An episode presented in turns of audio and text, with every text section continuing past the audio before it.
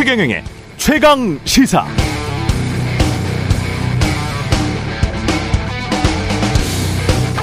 네, 방송 때문에 자주 만난 정치인들은 여야 막론하고 여야 막론하고 요즘 이런 말을 합니다. 곧 잘리겠네. MC 곧 바뀌겠네. 요즘 KBS에서 방송 중에도 그런 말을 한 정치인들이 있던데요. 그것도 여야더군요. 농담 반, 진담 반으로 친하다고 생각하니까 그런 말을 하는 것이겠습니다만, 그러나 이런 논의에 정작 빠져 있는 사람들이 있습니다. 청취자, 시청자, 유권자들 있죠. 언론은 독자나 시청자에게 정보, 주장 등을 제공하는 콘텐츠 서비스 사업자입니다. 가장 우선에 둬야 할 건 독자나 시청자의 뜻입니다. 언론이 가장 충성, 충성해야 할 곳은 독자나 시청자다. 저널리즘 교과서에 나와 있는 이야기입니다. 선진국 언론학자들은 다 그렇게 말합니다. 그러나 여기 한국에서는 정치인들도 언론인들도 독자나 시청자의 의중을 물을 생각은 아예 하지 않죠. 심지어 청취율이 좋을수록 또는 청취율이 올라갈수록 저곳 MC 바뀔 것이다. 이렇게 예측되는 프로그램들이 많습니다. 시장을 시장을 아예 무시해버리고 있는 것이죠.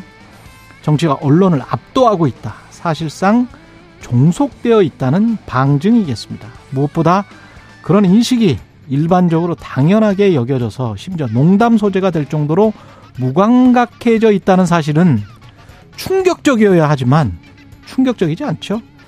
그게 한국 정치와 언론의 관계, 종속적 관계, 한국 민주주의의 오늘을 말하고 있는 것 같습니다. 공적 언론 시장은 급속히 사라질지 모르겠습니다. 근사한 미래일까요? 네, 안녕하십니까. 8월 25일 세상에 이익이 되는 방송 최경련의 최강시사 출발합니다. 저는 KBS 최경련 기자고요. 최경련의 최강시사 유튜브에서도 실시간 방송합니다. 문자 참여는 짧은 문자 50원, 기본자 100원이 드는 샵9730 공오플 무료고요.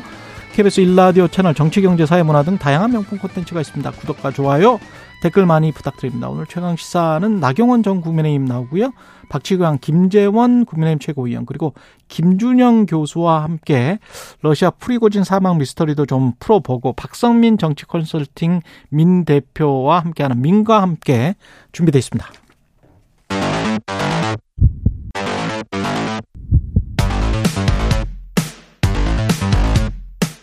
오늘 아침 가장 뜨거운 뉴스 뉴스 언박싱 네, 뉴스 unboxing 시작하겠습니다. 민동기 기자 김민아 평론가 나와 있습니다. 안녕하십니까? 안녕하세요. 예, 후쿠시마 오염수 방류 어제 BBC는 뭐 라이브로 1시 1시부터 그냥 중계를 하더군요. 네. 예. 방류 작업은 원전 부지의 탱크에 보관된 오염수를 바닷물에 희석한 다음에요. 해저 터널을 통해서 원전 앞바다에 내보내는 방식으로 진행이 됐습니다. 오염수는 다액종 제거 설비인 알프스를 거친 것이긴 하지만 삼중 수소라든가 일부 핵종이 그대로 남아 있기 때문에 문제로 좀 지적이 되고 있습니다. 또 도쿄 전력은 하루 약 460톤의 오염수를 희석을 해서 방류하는 작업을 17일 동안 진행을 할 예정인데요. 총 708천 톤 7,800톤을 1차적으로 내보낼 계획입니다. 예. 설비를 점검하면서 같은 방식으로 세 차례 추가 방류할 계획이라고 하고요. 내년 3월까지 총 3만 1,200톤 가량의 오염수가 방류가 될 예정입니다. 아, 도쿄 전력은 오염수 완전 방류에 최소 30년이 걸릴 것이다라고 전망을 하고는 있습니다만 최소 네. 네. 근데 폐로 일정 자체가 불분명하기 때문에 음. 실제 방류가 언제 끝날지는 알 수가 없고요. 특히 내년 4월 이후에 방류할 양도 아직 정해지지 않은 그런 상황입니다. 비가 오고 지하, 지하수가 저 오염되고 그러면은 그 양이 계속 늘어나잖아요. 계속 지금. 늘어날 수밖에 없는 그렇죠. 그런 상황이고요. 탱크에 또 채울 수 있어요. 예. 그걸 어떻게 하겠다라는 방침도 아직까지는 밝히지 않고 그렇습니다. 있는데요. 예. 일본 정부하고 도쿄 전력은 어찌됐든 안전성 확보를 위해서 원전 주변 해역 100곳 이상에서 삼중 수소 농도를 측정을 해서 오늘부터 공표를 하겠다 이렇게 발표를 했고요. 그리고 향후 한 달간 매일 원전 인근 바다에서 잡은 뭐 광어 등을 대상으로 방사성 물질 함유량을 조사해서 발표를 하겠다. 이렇게 일단 방침을 밝히고는 있습니다만 중국 같은 경우에는 일본 수산물 수입 전면 금지 방침을 어제 밝혔고요. 홍콩 역시 수산물 금지 그렇죠. 방침을 그렇죠. 밝히고 있거든요. 예. 근데 우리 정부 입장은 조금 다릅니다. 한덕수 국무총리가 어제 대국민 담화를 발표했는데요. 우리도 수입 그 안 하는 거 아니에요? 그러니까 수입 금지 조처는 유지한다고 일단 그렇죠. 한정수 총리가 강조를 하긴 했는데 예. 대국민 담화에서 밝힌 내용은 이렇습니다. 오염수가 과학적 기준과 국제적 절차에 따라 처리 방류가 된다면 국민 여러분께서 크게 걱정하실 필요는 없다. 그리고 우리 국민을 가장 크게 위협하는 것은 과학에 근거하지 않은 가짜 뉴스와 정치적 이득을 위한 허위 선동이다. 이런 점을 강조를 했거든요.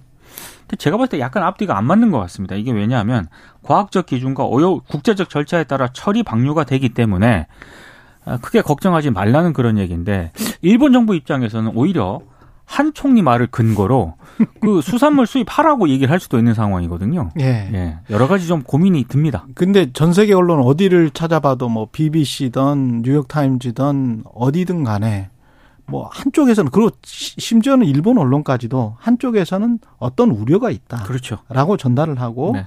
그리고 또 한쪽에서는 야 이게 가장 핵심은 이거예요. 삼중 수소랄지 이런 것들이 그렇게 미미한 양이기 때문에 이게 설사 인체에 들어와도 원래 우리 인체에도 있고 자연 환경에도 있으니까 그 정도로 섭취하는 거는 아무런 문제가 없을 거야. 이것도 과학이고 이것도 또 다른 지금 우려하는 것들도 과학입니다. 그게 이제 30년 동안 축적되면 어떻게 될지에 관한 연구. 결과가 없고 인체로 바로 오는 게 아니고 해산물에 또는 생물체 또는 뭐 이런 것들에 이제 쌓일 거 아니에요. 그러면 그게 해양 생태계에 어떤 변화를 줄지는 과학자들도 모르죠. 음. 예.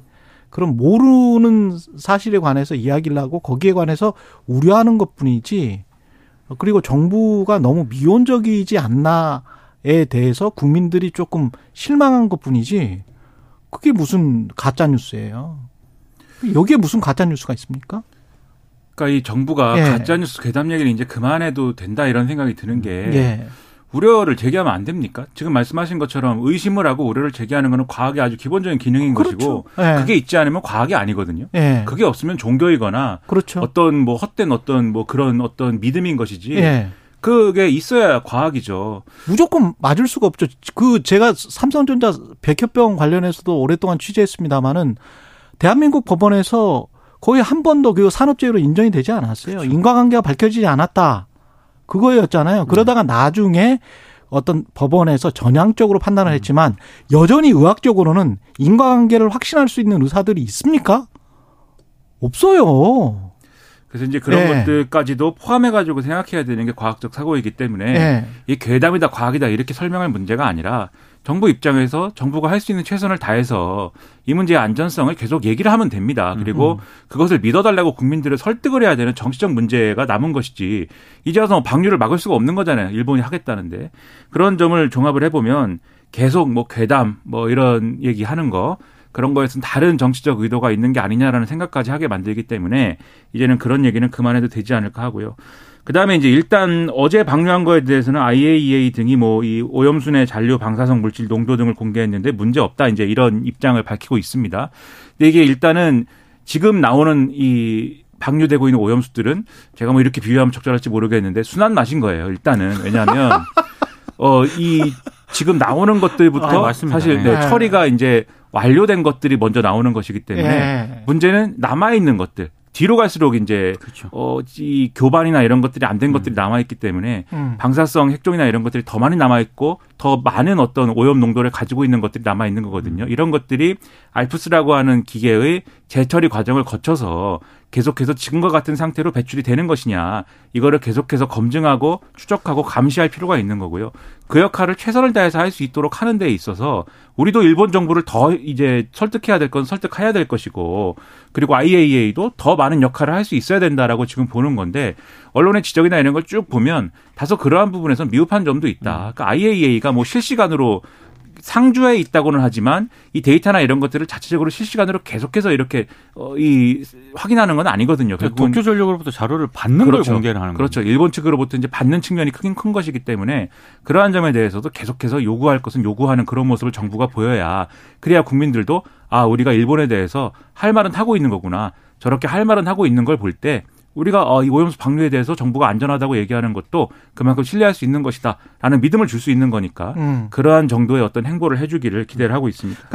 정말 구별을 해야 될 것 같습니다. 그 관련해서 일본 정부가 지금 굉장히 이기적인 행태를 보이는 거에 관해서는 윤리적으로 국제사회가 비판을 해야 마땅해요. 그렇죠. 근데 그런 비판을 한국 정부가 미온적으로 하지 않는 것 같기 때문에 국민들이 화가 난 겁니다. 거기에 관해서만 어 거기까지는 분명히 정부가 겸허하게 그런 것들을 받아들여야 되고요. 두 번째는 수산물과 관련해서는 저도 계속 먹을 거예요. 저도 이게 그 삼중 수소랄지 뭐 이런 것들이 그 그렇게 지금 막 그 체내에 쌓일 만큼 막 그 수산물에 뭐 많이 있다거나 전혀 그렇게 믿지 않습니다. 전혀 그렇게 믿지 않아요. 사실 충분히 회도 먹을 수 있고 매운탕도 먹을 수 있고 맛있게 먹을 수 있다고 생각을 합니다. 예. 다른 어떤 과학적 뭐가 나타나기 전까지는 예. 사실 아무 상관없다고 봐요. 최경영 기자나 김이나 평론가라 저는요. 계속 먹어도 상관은 없는데 그렇죠. 이제 우리 미래 세대 있지 않습니까? 그렇지. 그 그거는 좀 걱정이 되긴 네, 하지만 그게 걱정이 되는 예. 그거는 걱정이 되긴 하지만 지금 나와 있는 과학의 수치 가지고는 만약에 도쿄 전력을 완전히 믿을 수 있다면 도쿄 전력 완전히 믿을 수 있다면 먹을 수 있다. 그리고 먹을 것이다. 그런 말씀을 드리고 그러나 일본 내에서도 도쿄 전력은 믿을 수 없는 기관이다. 그런 평가를 받고 있 그런 받고 있죠. 평가가 나오고 있어요. 그건 괴담이 아니에요. 그냥 이- 일본 언론에 지금 나오고 있는 거예요. 도쿄 전력 믿을 수 없다. 거기에서 직접 근무했던 사람들의 그렇죠. 이야기고 추정 60분에도 나왔지 않습니까? KBS에도. 언제까지 그런 것들을 다 가짜 뉴스나 괴담이라고 할 겁니까? 이제 수산물과 관련돼서는 지금 말씀하신 것처럼 당장 피해가 있다거나 이런 상황이 전혀 아닙니다. 말씀하신 것처럼 그리고 검역을 따로 하고 이 방사성 핵종이나 이런 것들에 대한 방사능 측정이나 이런 것들을 계속 검역을 하고 있는 것이고 심지어는 이제 소비자들의 불안이 높다 보니까 마트나 이런 데도 자체적으로 뭐 이렇게 이 그 개수기를 갖다 들어 들이대고 뭐 이런 그렇죠. 것까지 하는데 네. 다소 이제 좀 보여주기 식일 수 있겠지만 그런 것까지 진행되고 있기 때문에 수산물에 대해서는 지금 상태에서는 다소 안심하셔도 되는 것이다. 저도 그렇게 생각을 하고 말씀하신 대로 미래의 일이라는 거는 미래의 일이라는 거는 우리가 아 우리도 모른 채 어떤 수산물을 섭취하게 됐다. 이 방사성 방사능 수산물을 섭취하게 됐다. 이거라기보다는 이 조처로 인해서 해양 생태계가 변화했고 변화하는 과정에서 그 변화하는 과정에서 우리가 예상치 못한 다른 위협을 만날 수도 있는 것이다라는 것에 대한 우려이기 때문에 지금 당장 수산물을 이제 나는 먹지 않겠다라든지 이런 생각을 하실 필요는 없을 것이다 이렇게 말씀드립니다. 그리고 총리를 비롯해서 대통령실도 그렇고 자꾸 가짜 뉴스다 괴담이다 집권 여당까지 계속 그렇게 하면 그거는 마치 언론을 향해서 우려를 표시하는 언론이나 국민들을 향해서 입 닥쳐라 라고 하는 것 같은 느낌이 들어요. 가짜 뉴스나 괴담이라고 자꾸 자기 검열을 하게 만듭니다. 자유롭게 언론들이 문제 제기를 하고 질문을 할 수 있는 환경을 조성해 주는 것도 자유주의 국가, 자유민주주의 국가의 정부의 책임입니다. 그렇죠. 예. 입 닥쳐라는 표현보다는 입 다물라 정도로 순화해서 다시 말씀드리겠습니다. 그리고 당연히 아까 제가 저 모두 왜 BBC도 말씀드렸지만 당연히 우리 KBS도 공영방송이기 때문에 라이브로 중계했다는 점 말씀드리고요. 예, 한국은행이 기준금리를 5연속 동결했습니다. 다섯 차례 연속 예. 동결했습니다. 예. 일단 어 3.5%인 현행 기준금리를 그대로 유지를 했는데요. 예. 다시 증가하고 있는 가계부채 문제와 같은 금리 인상 요인이 생기긴 했습니다만 대내외 경제 여건의 불확실성이 크다. 아마 이런 점을 좀 감안을 한 것 같습니다. 이창용 한국은행 총재가 어제 기자간담회에서 뭐라고 얘기를 했냐면요. 일단 기준금리 동결 결정은 금통위원 전원 일치였다. 이런 점을 강조를 하면서 당분간 최종금리를 3.75%까지 가능성을 열어둬야 한다는 의견을 냈다. 이렇게 얘기를 했습니다. 예. 그러니까 이번에 동결은 했지만 추가 금리 가능성도 있다 이런 이제 여- 여지를 좀 열어둔 건데요.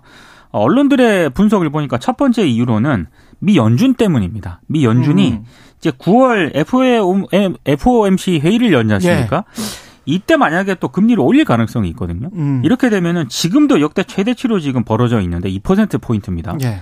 근데 더 벌어지게 되면 아무래도 외환 시장의 변동성이 확대되지 않겠느냐. 음. 그래서 이제 그 가능성을 열어뒀다라는 분석이 하나 있고요. 또 하나는 고질적으로 지적되어 온 문제, 가계 부채입니다. 그렇죠. 이 예. 가계 부채가 증가세가 계속 확대가 되면은 또 한쪽으로는 가계 부채를 열어주고 있잖아요. 그렇습니다. 예. 그것 때문에 어제 이창용 총재도 일단은 지금 가계 부채를 지켜보고는 있겠, 있지만 아직까지는 기준금리를 올리는 그런 상황은 아니다라는 취지로 발언을 했거든요. 예. 근데 더 심각해지면은 올리겠다. 이런 발언을 시사하는 것으로 보입니다. 이 정부에서만 특이하게 나타나는 현상은 수출 적자가 다시 또 8월에 두 달 만에 적자로 돌아설 수 음. 있는 상황 그리고 그동안에 뭐 수십 개월 동안 수십 개월은 아니지만 열 뭐 한 1년 넘게 수출 적자가 계속 그렇죠. 됐었잖아요. 그런 것들이 사실은 계속 지금 의심하고 있는 게 중국에서 뭔가를 작업을 하고 있는 것이 아닌가?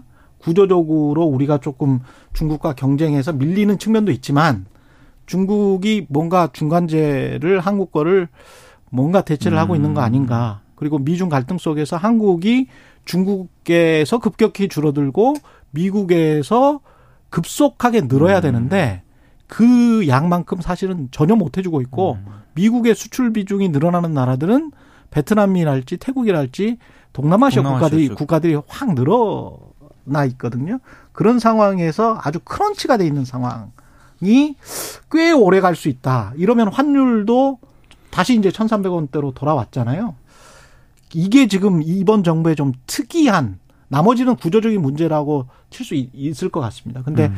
이거를 가속화시키는 것 아닌가 에 관한 우려 그리고 중국과의 관계를 빨리 풀어야 되겠다라는 생각 그거를 정부가 좀 해야 될 것 같아요. 예. 그- 그렇지 않아도 지금 소위 말하는 중국의 reopening 효과가 이제 그렇죠. 없, 없는 걸 넘어서서 오히려 그렇죠. 지금 뭐 망하게 생겼다 이 얘기를 뭐 꺼내고 있는데 부동산 이 회사들이 뭐 망, 망한다 내일 망한다 하면서 그런 상황에다가 사실 또 앞서 말씀하신 연준의 경우에는 연준하고 시장 참여자들하고 정부하고 이 기대하는 거하고 지금 생각하는 게 차이가 계속 있는 것 같아요. 아무래도.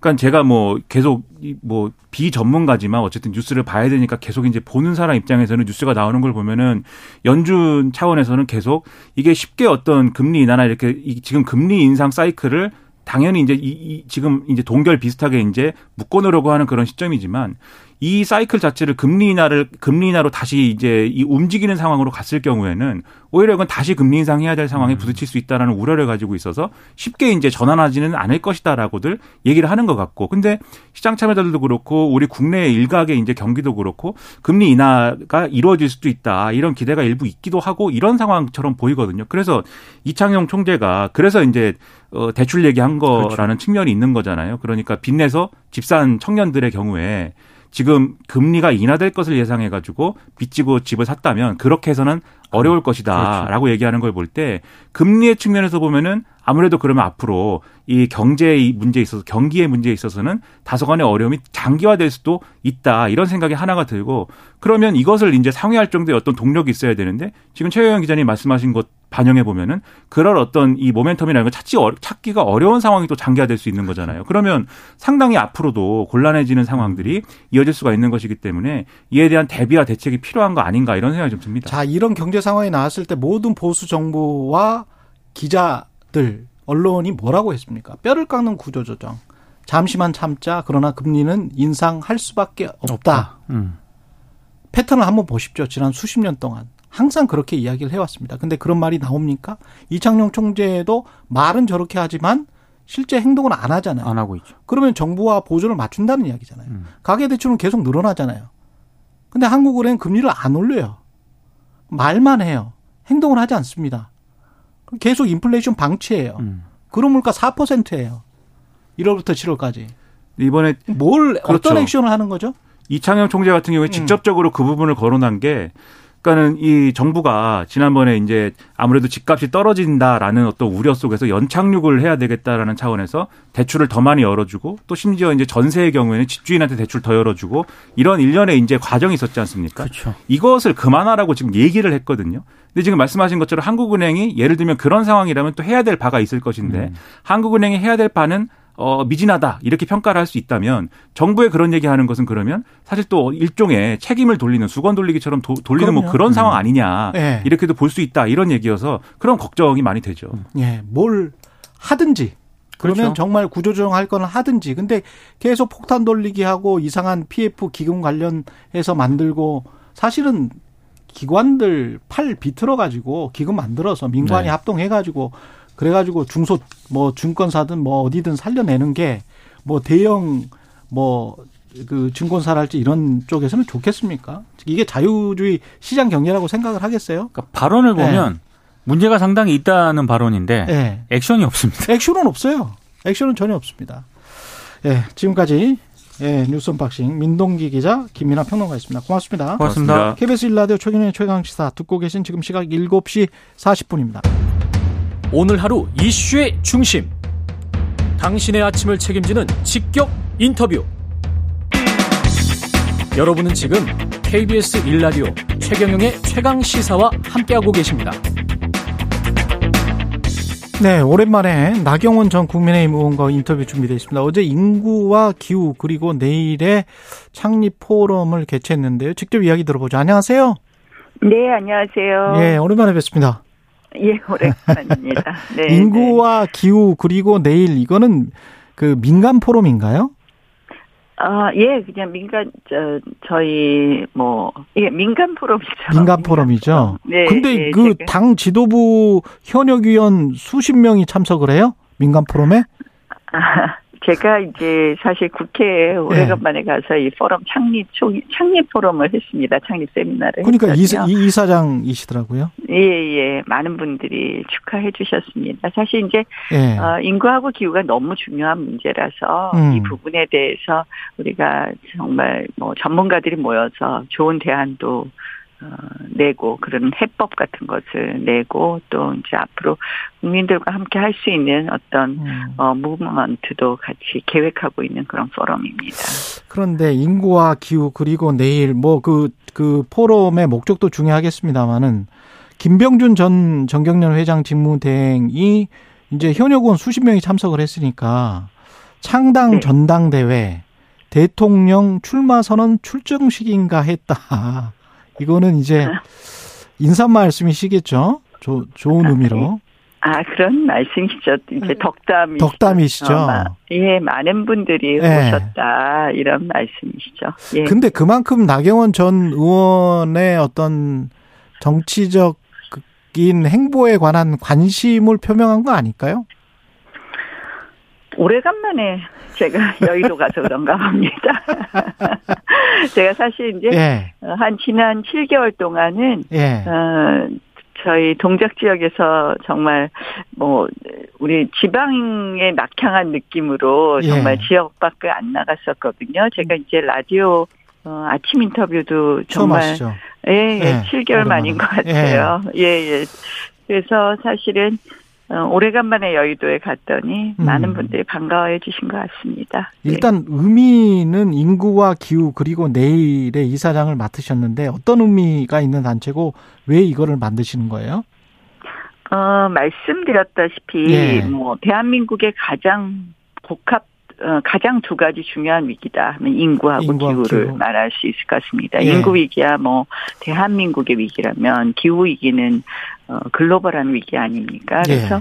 뭐, 올해 뭐, 폭우, 뭐, 폭염 이런 거 보시면서 아마, 어, 이제는 정말 기후 위기가 미래가 아니라 지금 현재에 와 있구나 이런 것들 그렇죠. 느끼셨을 것 같고요. 예. 인구 위기는 어제 하루 종일 뭐 온라인상 그 시끄러웠던 영상 하나가 미국의 뭐 캘리포니아 법대 음, 음, 음. 교수가 뭐 우리나라 출산율 듣더니 대한민국 망했구나라고. 말했다면 예. 예, 예, 예, 그거 아니었습니까? 예. 그래서 그만큼 사실 인구 위기도 정말 대한민국이 전 세계에서 먼저 소멸할 나라다, 나라다, 뭐 이런 이야기를 들었지만 그 정도로 심각한지는 사실 와닿지 않았었거든요. 예. 근데 어 사실은 그 두 위기를 우리가 어떻게 정말 어 극복하고 또 어떻게 적응하고 완화하느냐 이런 것이 우리 내일을 어, 결정하는 거거든요. 예. 사실 어 저는 올해 초에 맥킨지 보고서에 이런 게 나오는 거예요. 2050년이 되면 음. 대한민국이 이집트 나이지리아보다도 더 뒷순위가 돼요. 경제 규모가. 경제 규모가. 예. 네. 그러니까 아마 그렇게 상상 못 하실 거예요. 우리가 그게 한 10위권 10, 밖으로 15위나 17위 정도 예, 되겠네요. 예, 예. 네, 네. 그러니까 이집트 나이지리아보다도 뒤 다들 상상 안 하시잖아요. 그러니까 네. 결국 인구가 경제 규모를 걱정하는 아, 결정하는 부분이 있는데 우리가 지금 너무 급속도로 어 인구 구조가 바뀌고 있잖아요. 예. 역피라미드가 되고 있기 때문에 이거 지금 뭐 저희가 그 속도를 늦추는 것은 물론이고 예. 사실은 인구 구조 변화에 따른 우리 사회가 준비해야 될 게 많습니다. 그렇죠. 그러니까 크게는 뭐 대비해야 되는 정책이 있을 거고 음. 작게는 준비해야 될 게 많은데요. 뭐 예컨대 예를 들면 뭐 크게 대비해야 되는 건 자 국방은 어떻게 할 거냐, 교육 정책은 어떻게 할 거냐, 뭐 산업은 어떻게 할 거냐 이런 게 있다면 예. 제가 이제 얼마 전에 적십자 사- 적십자 회장 이취임식에 갔는데 전임 청 최- 회장께서 이런 말씀하시더라고요. 젊은 아이들이 없어서 이제는 헌혈도 안 됩니다. 우리가 지금부터 어. 동남아에 헌혈차를 보내서 어떻게 어. 헌혈을 어 우리가 얻을 것인지 시스템 만들어야 된다는 말씀하시는데 깜짝 놀랐습니다. 피를 수입하고 있다. 예. 진짜 그런 정도까지 음. 우리가 그런 작은 대비까지도 해야 되고요. 예. 사실은 뭐, 이 인구 문제가 우리만 있는 건 아니고 또 뭐 일부 선진국도 있잖아요. 예. 뭐 사실 프랑스가 이런 인구 문제를 해결하는 하기 위한 것 중에 하나가 뭐 물론 자기들이 새로운 뭐 등록금 제도를 도입하고 이런 제도적 예. 도입도 있었지만 이민을 확 받았었잖아요. 그랬었죠. 근데 이제 예. 프랑스는 또 이민 갈등이 있지 않습니까? 음. 그래서 우리가 정말 이 사회의 모든 문제에 대해서 이제는 좀 드러내놓고 얘기해야 된다. 인, 인구 문제도. 근데 인구 문제 관련 프랑스 말씀하셨으니까 사실 프랑스 같은 경우는 동거인에 관해서도 어 법률적으로 지원을 다 네, 해주잖아요. 그렇죠. 네. 그래서 그렇죠. 그런 것들은 또 우리 아직도 그 유교가 강하기 때문에 우리랑은 또 뭐 안 맞을 수도 있고 우리는 꼭 결혼을 해야 아이를 낳는 것처럼 그런 인식이 강해서 예, 근데 이제 저도 그 등록혼 제도에 대해서 음. 예. 등록 동거혼이라고 말을 하면 그게 이제 프랑스 이름은 등록 동거혼입니다. 그렇죠. 그러니까 예. 이제 뭐냐면 뭐 법률혼과 달리 등록 저 동거 사실을 등록하면 예. 법률혼하고 똑같은 여러 가지 아이에 대해서는 그렇죠. 보호가 나오고 예. 우리가 세제 혜택이 나오고 음, 다만 이제 이혼이냐 계약 해지냐 그렇죠. 또는 예. 뭐 위자료가 있느냐 없느냐 이렇게 되는데요. 음. 저는 사실 이 등록혼도 우리가 도입을 해야 된다고 생각합니다. 아, 그러세요? 예. 예, 왜 그러냐면 아이 입장에서 우리가 본다면 예. 아이 입장에서 차별이 없는 어 그런 보호를 해줘야 되지 않느냐 이렇게 예. 생각을 하고요. 이제 여기에 반대하시는 분들은 아 사실혼에 대해서 판례상 똑같은 보호가 있다. 음. 음, 그러니까 우리가 굳이 등록혼 할 필요 있냐 이렇게 말씀하시지만 음. 어, 사실혼은 판례상 혼인하고 똑같이 인정받기 때문에 위자료도 줘야 되고 여러 가지 법 혼인의 허들이 똑같이 있거든요. 예. 그래서 저는 어 뭐 이것이 전부 해결의 어, 수단이라고 생각하지 않지만 예. 우리가 사실 초혼 그러니까 뭐 만혼이 굉장히 트렌드화되고 음, 이런 음. 부분의 하나는 결혼의 허들이 높다라는 것도 또 있다는 점이 있고요. 예. 두, 음, 그래서 좀 이런 혼인 허들을 낮춰주는 부분에 있어서 네. 또 조금은 필요하다. 특히 이제 많은 분들이 이게 결혼이라는 걸 너무 어렵게 하잖아요. 집안과 네. 집안이 예. 만나야 되고 이래서 어, 이런 생각도 좀 할 수 있고요. 또 그걸 뒤집어서 네. 아이의 입장에서 보면 그렇죠. 그 보호를 안 해준다는 것은 우리가 음. 우리의 직무를 안 하는 것이다. 최근에 이제 뭐 버려지는 아이 뭐 이런 부분은 알겠습니다. 굉장히 예 이슈가 되지 않았습니까? 그래서 저는 이런 부분도 우리가 굉장히 전향적으로 아이를 중심으로 바- 판단한다면 알겠습니다. 여러 가지를 열어줄 수 있지 않나 이렇게 생각합니다. 제가 지금 예. 굉장히 흥미롭게 듣고 있는 게 7개월 만에 나오셔서 그 인구 문제와 저출산 문제에 관해서 다시 제기를 하셨단 말이죠. 이게 네. 가지고 있는 정치적 함이 저 저의 그냥 해석입니다. 네, 헝가리 출산 아. 대책 원금 탕감 관련해서 이제 파격적 출산 지원 정책 도입한 나라다. 뭐 이런 이야기 하시다가 어떤 전당대회에 얽히면서 뭐 그 곤욕을 치르셨잖아요. 네, 예. 그런데 이제 7개월 만에 다시 화두를 진짜 인구 문제다. 저출산 대책 문제다. 이거는 어 나의 길을 가련다. 이런 뜻일까요? 저의 아니요, 해석입니다. 저, 이거는 저의 해석. 그 예. 지금 헝가리 제도도 지금 금방 사실은 잘못 알려주셨어요. 뭐 예. 이렇게 아, 그래요? 어, 예, 예. 그러니까 이게, 어, 사실은, 예. 그니까, 저, 그니까, 장기 저리 주택 대출이라고 예, 예, 예, 예. 겁니다. 근데 예, 이게 예. 상감 쪽에, 아, 탕감 쪽에. 상감 쪽에 이제. 너무 언론이 이 포커스를 했다? 있는데요. 예, 예, 예. 그러니까 이게 뭐냐면, 결혼하면 1% 2억을 1% 20년 꺼주자는 이야기거든요. 음. 예, 이제 예. 헝가리는 사, 오- 저 4천만 원인데 우리는 우리 경제 규모에 비춰서 2억을 꺼주자. 그래서 네. 어 그거 이제 주택 구입 자금이나 전세 자금으로 쓰게 하고 예. 그리고 이제 5년 안에 아이를 못 낳으면 일반 대출로 전환하고 예. 이제 아이를 뭐 하나 낳으면 이자를 탕감하고 뭐 이제 이렇게 되는 거잖아요. 둘 낳으면 3분의 1 탕감하고 예, 예. 뭐 이런 건데 원금. 근데 사실은 뭐 저는 이 부분에 대해서 조금 어뭐 다소 오해 뭐 오해라는 표현은 그렇군요. 예. 뭐 어쨌든 저는 이 부분에 대해서는 예. 사실 아뭐 이게 아 그런 일과 상관없이 정말 제 진심이다 이런 말씀입니다. 뭐 나의 길을 진심이었다? 가련다가 아니라 진심이었다? 예, 아, 나의 길을 가, 가련다가 아니라 그러니까 진심이었고 아, 저는- 지금도 진심이다. 예. 예, 저는 그리고 이거는 예. 정말 많은 사람들이 관심 가져야 된다고 생각하고요. 최근에 국민의힘 청년 네트워크인가 국- 국민의힘 청년 조직에서 예. 이 그동안도 우리나라도 디딤돌 대출 그리고 어 주택 전세 자금 대출 관련해서 어 신혼부부한테 이렇게 저 저리로 대출해 주는 게 있었는데요. 예. 근데 소득 수준의 제한이 굉장히 높았어요. 그러니까 음. 뭐 연소득 합쳐서 부부 합산 7천만 원까지만 해줬었는데 예. 그걸 좀 높이자 이런 이야기들이 나오더라고요. 그다음에 어. 빌려주는 돈도 어, 대출 원금도 좀 높이자 이런 이야기가 나와서 아마 큰 방향은 점점 이러한 부분에 대해서 조금 더 지원을 강화하지 않느냐 그래서 저는 그런 대책도 큰 맥에서는 저는 뭐 어, 제가 생각하는 바하고 다르지 않다고 생각하고요. 그래서 다행이다 이렇게 생각하고 있습니다. 예. 의원님 7개월 예. 동안 이제 지역에만 헌신하셨다고 했는데 동작에서 느끼는 수도권 위기론이 있습니까?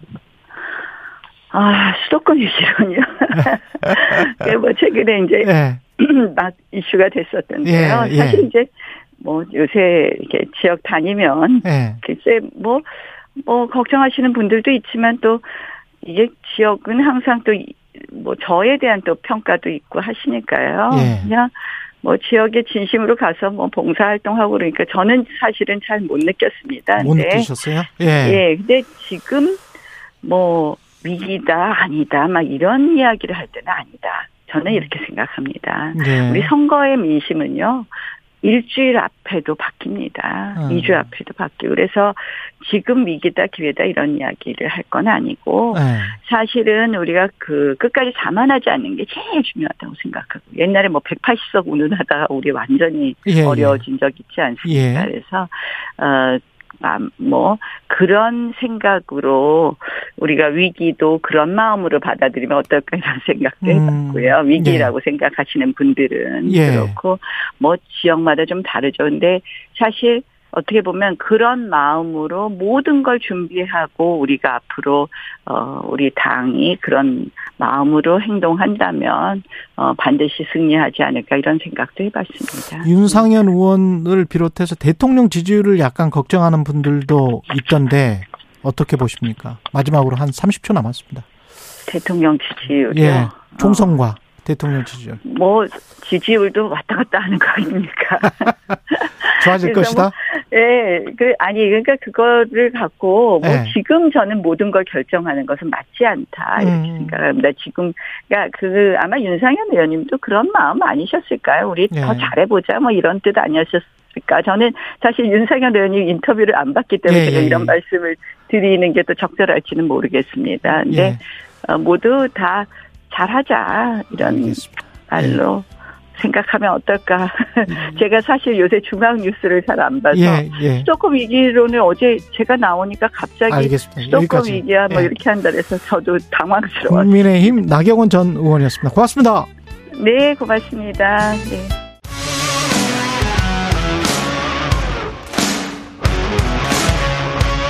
오늘 하루 이슈의 중심 최경영의 최강 시사. 네, 러시아에서 무장 반란을 시도했던 용병기업 바그너 그룹의 수장 프리고진이 의문의 비행기 추락 사고로 사망했습니다. 프리고진 사망을 둘러싼 의혹과 북한이 재차 발사를 강행한 예, 위성 발사체죠. 예, 강행하는 배경까지 전 국립외교원장 김준영 한동대학교 교수 전화 연결돼 있습니다. 안녕하세요. 네, 안녕하십니까. 예.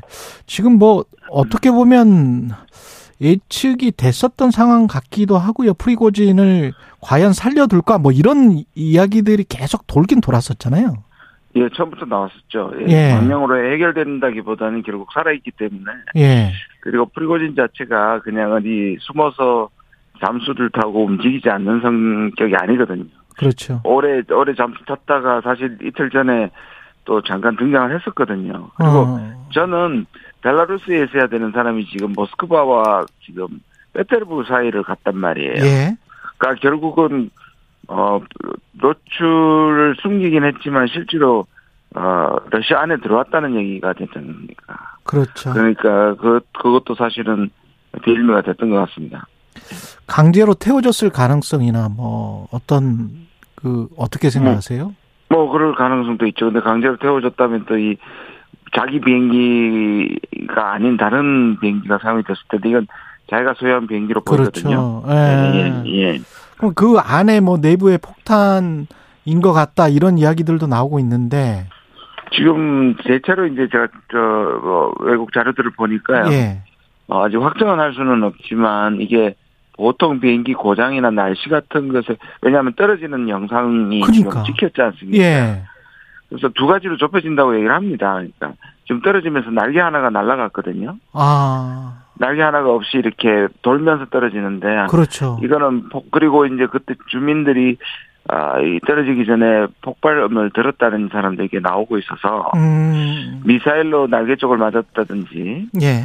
아니면 이제 내부에 뭐가 장치된 게 폭발했을 가능성 예. 그 두 가지로 조금 좁혀지는 것 같긴 합니다. 그 배우가 푸틴일 것이 다 서방 언론의 관측은 그럴 수 있다 뭐 이런 이야기들이 계속 나오는데 어떻게 보십니까?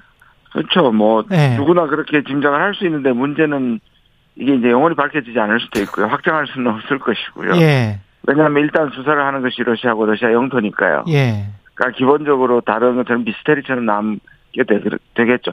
조금씩 이제 여러 가지 정황 증거들을 통해서 가까이 가겠지만 그래도 이게 뭐 완벽하게 밝혀지긴 힘들 것 같습니다. 푸틴은 무슨 생각을 하고 그동안은 사실은 뭐 정적들의 의문사가 많기는 했습니다만은 그렇죠. 이 사실 러시아가 예. 그 투표를 하고 자유로운 투표를 하고 되니- 되고 물론 이제 거기에 또 선거 그 음. 저기 부정선거 의혹들이 있지만 그것보다 일단 된 다음에는 거의 뭐 거리주의나 독재국가처럼 그렇죠. 되는 거든요. 예. 그러니까 특히 이제 지금은 FSB라고 얘기하는 옛날 KGB였고요. 이게 여전히 음. 작동을 하고 있고 예. 그러니까 이제 정적들을 제, 제거를 하고 정적들뿐만 아니라 보면 이렇게 비판을 목소리 높였던 언론인이나 재벌들도 굉장히 많이 죽였거든요. 예. 그러면 어, 물론 이제 모두 다 100% 확인할 수는 없지만 지금처럼 그런데요. 그런 거를 보면 특히 이번에는 전쟁 중이잖아요. 예. 아무리 나중에 정권을 돌렸다고 하더라도 음. 이것을 도전을 했고 거의 군사 반란까지 갔더라면 예. 아마 참기 힘들었을 거다. 왜 또 이후에 전쟁을 계속 수행하고 그렇게 보면 뭔가를 처벌해야만 기강을 잡을 수 있다고 생각하는 게 아마 푸틴의 사고방식이고 지금의 푸틴 정부의 성격과도 연결이 돼 있기 때문에 예. 그럴 가능성은 충분하다고 생각합니다. 네. 근데 이게 그 바그너 그룹이 용병이었기 때문에 그 뭐 용병을 썼다는 거는 현재 군대를 많이 쓸 수가 없어서 이제 용병을 썼었던 건데 우크라이나 전쟁에 미치는 영향 같은 게 있을까요? 이 용병이 이제 현대화된 건 현대 전쟁의 특징이고요. 미국도 예. 사용을 하고 하고 있고요. 예. 이들이 왜 그러냐면은 정부가 들어가면 그에 대한 책임이나 윤리 이런 문제가 들어가니까 예. 사실 그 나쁜 짓, 더, 더러운 짓들을 시키는 것으로 상당히 사용을 했고 예. 특히 바그너 그룹도 이 우크라이나 전에 체첸이라든지 아니면 이제 아프리카에 반란할 때 일종의 기업형으로 돈을 받고 용역을 받고 프로젝트를 돈을 받고 가서 하는 짓들을 했거든요. 예. 그러니까 그렇게 보면 이제 그리고 또 바그너는 지구의 초기에 에, 이 바흐무트 전투에서 큰 공을 세웠기 때문에 근데 이거는 문제가 자꾸 생기고 반란이 생기니까 제가 보기에는 러시아 전 러시아가 이 용도가 다 됐다고 생각하는 것 같습니다. 음. 이걸 다시 살려서 하기 이런 것보다는 예. 오히려 흩트고 그다음에 실제로 일부는 음, 편입시키고 예. 그다음에 이제 이 그 프리고지는 망명 보내고 이런 방식으로 이미 저는 이 바그너 그룹은 우크라이나 전쟁에서는 용도 폐기됐다. 거의 뭐 유명무실했었다고 저는 생각하거든요. 그 전쟁의 양상은 지금 완전히 교착 상태인 것 같고 우크라이나 군이 뭐 뺏겼던 영토를 다시 찾았다 뭐 이런 소식은 안 들리는 안 들리죠. 그러니까 지금 러시아가 그 동우크라이나 쪽에 조금 처음에 계획했던 과거에 이제 좌측권보다는 안쪽을 좀 갔어 얇아졌습니다만은 예. 그것이 이제 또 좋은 점은 뭐냐면 크림반도까지 연결이 되어 있습니다. 옛날에 크림반도 네. 고립 고립이 되어 그랬었죠. 있는데 그거를 일단 사수하고 장기전으로 간다는 전략이 있는 것 같습니다. 러시아가 예. 예, 우크라이나가 그거를 이제 계속 대반격을 한다 그랬는데 그 기간이 몇 달이 갔지 않습니까? 안 되더라고요. 안 되는데 그, 그 이유 중에 하나가 삼중막을 썼거든요. 참호도 파고 아. 콘크리트도 세우고 그래서 예. 러시아는 이거를 만약에 우크라이나가 극복하기에는 어마어마하게 힘든 거죠. 그러면 그러니까 지금 최근에 우크라이나 젤렌스키는 자꾸 비행기를 달라고 하는 이유가 예. 탱크가 못 들고 가는 거거든요. 근데 비행기를 서방에서는 뭐 훈련시키는 기간도 필요하다고 하고 그렇죠. 그- 근데 제가 말씀드린 건 지금에 가진 우크라이나 전력으로는 예. 이 방어막을 뚫려면 엄청난 희생과 노력이 필요하다는 거죠. 그렇죠. 그러니까 이 전쟁을 러시아는 거꾸로 생각하면 러시아가 왜 그렇게 했는가? 음. 러시아 초기에 가장 중요한 건 동우크라이나에 대한 점령이죠. 예. 전체 우크라이나를 점령했으면 더 훨씬 더 큰 전쟁을 벌였을 거란 말이에요. 예. 그러니까 이게 지키기에 돌입했다. 지키기에 돌입했다. 자, 예. 자, 그러면 전체적으로는 장기전에 돌입했다. 소모전에 아. 돌입했다고 볼 수 있습니다. 그러면 러시아 입장에서는 뭐 거기에서 뭐 여하튼 투표를 해서 주지사도 뽑고 뭐 네. 그랬단 말이죠. 그래. 그러면 그 합법 정부라고 이제 주장을 하면서 몇 년 지나면 이거 우리 영토고 우리 국민들이고 뭐 이렇게 지금 해서 그 안에서 뭐 휴전하든지 알아서 해라 뭐 이렇게 지금 나올 거잖아요. 그렇죠. 그거는 이제 이미 받은 걸로 기정 사실화 하고, 음. 그거에서 더 나아가서 2014년 경계선으로 요구를 할지, 예. 휴전을 요구할지, 아예 분단을 요구할 수도 있고요. 그래 분단을 요구할 수도 있지. 그렇죠. 예. 그래서 이제 많이 한국형 모델을 얘기합니다만은 해외 예. 학자들도 그렇고. 예. 그러네요. 그 아까 질문으로 돌아와서 그런 지 그런 지금 전시에서는 예. 와그너 용병이 그렇게 필요한 부분이 아니지 않습니까? 그러네요. 그런 전쟁을 들어가면. 그러네요. 그러니까 그런 예. 점에서도 저는 이제 박은혜의 임무는 음. 끝났다. 어떻게 보면 토사구팽 당한 것이죠. 그러네요. 공격을 할 때는 필요했지만 자진한 네네. 일을 할 때는 필요했지만 방어는 또 훨씬 더 덜 뭐 힘이 든다고 하더라고요. 전력도 네, 훨씬 더 힘, 힘이 든다고 하더라고요. 예. 야, 그러면 러시아는 이런 식으로 경제도 버티고 다 버틸 수 있군요. 그러니까요. 그게 이제 가장 부- 가장 이제 안타까운 우크라이나인 거죠. 예. 저렇게 계속 가고 버티게 들어가면 예. 우리 때도 그렇잖아요. 침략 당한 건 우리인데 예. 북한까지 못못 가고 그러니까 결국 분단이 돼버렸던 거잖아요. 러시아 뭐 경제 성장률이나 루블하나 뭐 별 상관이 없는 것처럼 지금 수치는 보이더라고요. 그런데다 미국은 예. 러시아를 소모시킨다는 전략이 더 이상 안 먹히는 걸 깨닫게 되고 그러니까 주변 국가들은 더 이상 이게 밑빠진 덕에 어, 물을 부을 수 없다는 그렇죠. 시점이 오면 지치는 시점이 오면 이거는 우리처럼 그렇게 타협하면 결국 우크라이나가 그렇지. 갈라지는 거죠. 근데 또 독일 경제도 지금 안 좋단 말이야. 그리고 제일 중요한 건 예. 겨울의 날씨입니다. 예. 작년엔 좀 따뜻해서 괜찮았는데 미국에서 지금 보내는 그 음. LNG 선 가지고는 예. 지금 노르웨이의 석유 가격 저기 전기값이 30배에서 100배까지 뛰었거든요. 아. 그리고 정 제한 제한 전기를 하고 있을 정도. 예. 그러니까 이거는 러시아를 기- 제재를 하다가 오히려 그렇죠. 서방이 지금 제재를 하는 쪽이 훨씬 더 평가 예 피해가 많습니다. 예. 지금 저 후쿠시마 오염수 같은 경우는 뭐, 뭐 이렇게 그냥 가버리면은 이 외교적으로는 이렇게 돌이킬 수는 없는 거죠, 이제. 그러니까 지금 정부가 계속 모니터링을 해가지고 예. 발견하면 중단을 시키겠다는 건데 예. 지금까지 정부의 태도로 보면 그게 불가능할 것이고요. 그렇죠. 그 다음에 그거를 어떤 방식에서 어디에서 채취하고 모니터링 하느냐. 그렇죠. 처음에 갔을 때도 네. 시료조차도 못 봤는데 그게 가능하겠냐는 거예요. 아. 그러니까 그게, 그게 저는 전혀 뭐 현실적이지 않으니까. 아. 결국은 근데 이제 일본 내부에서나 이 전체적으로 결국 일본이 이게, 어, 이제 끝났다고 생각하기, 하기 전에 예. 저는 오히려 국제적인 힘을 모아서 다른 방안 결국 다른 방안이 있으니까 여전히 노력해야 된다고 생각합니다. 문제는 국가 간의 관계죠. 우리 정부가 계속 예. 일본을 변호해 주는 듯한 예. 행보를 보이는 게 가장 큰 문제인 거죠.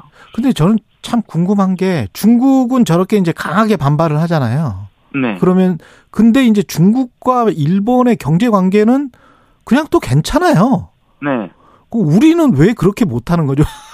그게 좀 이해가 안 돼요. 그러니까 지금의 방식이 외교가 아니지 않습니까? 외교는 적하고 또 잘하고 예, 친구들 국가들 우방국하고도 철저하게 협상해야 되는 게 외교인데 그렇죠. 아예 약간 전쟁 직전 또는 전쟁 상태처럼 예, 무조건 적은 적이고 그다음에 친구는 저 친구고 친구한테는 어떤 경우에도 다 양보를 하고 그러니까 그게 미국 일본인 것이고 중국 러시아하고는 사실상의 지금의 큰 이슈가 없음에도 불구하고 우리는 계속 자극을 하고 그런데 미국이랑 일본은 중국이랑 뭐 수출입 관계랄지 이런 수치를 그럼요. 보면 전혀 이- 정상적이거든요. 그렇죠 지금 정확하게 보셨듯이 예, 중 일본은 전체 만났을 때 중국의 어떤 남중국의 위협적인 행위라든지 또는 우크라이나에 대해서는 비판을 하는데 또 그렇죠. 양자가 만나면 양자가 잘 만나고요. 그냥 잘 지내 그냥 양자가 또. 만나면 맞습니다. 잘 만나고 예. 훨씬 잘합니다. 러시아에 대한 수출도 일- 우리가 훨씬 그렇지. 더 많이 줄었습니다. 일본이 줄었던 것보다 경제 제재로 그러니까요. 타격을 더 많이 입고 있습니다. 왜 이런 외교를 계속 진행되는지 모르겠습니다. 수가 없습니다. 너무 예. 지나치게 결단과 무슨 전쟁하는 용사의 모습만 보이는 것 같습니다. 예. 알겠습니다. 여기까지 듣겠습니다. 지금까지 김준영 한동대학교 교수였습니다. 고맙습니다. 네, 감사합니다. 여러분은 지금 KBS 1라디오 최경영의 최강 시사와 함께하고 계십니다.